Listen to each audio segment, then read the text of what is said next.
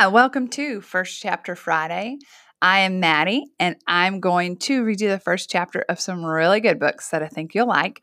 You can find me on Instagram, hashtag BigMouthLibrarian.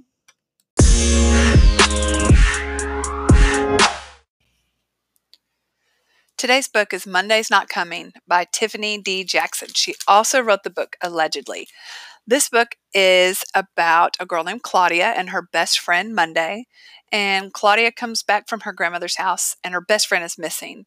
And no one seems concerned, and no one can give her any answers. And when she goes over to Monday's house, her sister's real flighty about it and won't answer and won't tell her, just tells her to go away. But Claudia knows something is wrong, and she has to get someone to help her find her best friend Monday.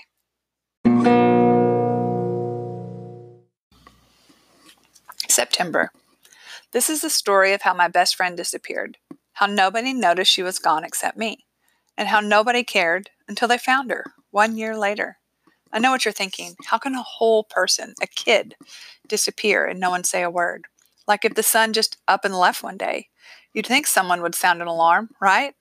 But Ma used to say, not everyone circles the same sun. I never knew what she meant by that until Monday went missing.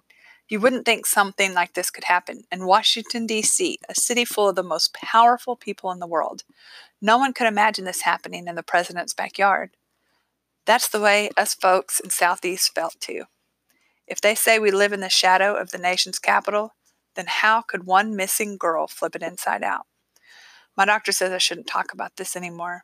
But then that podcast came around, re-examining all that happened, poking holes in a burnt cake to make sure it's done. Like the color pink, somebody always sees the story different.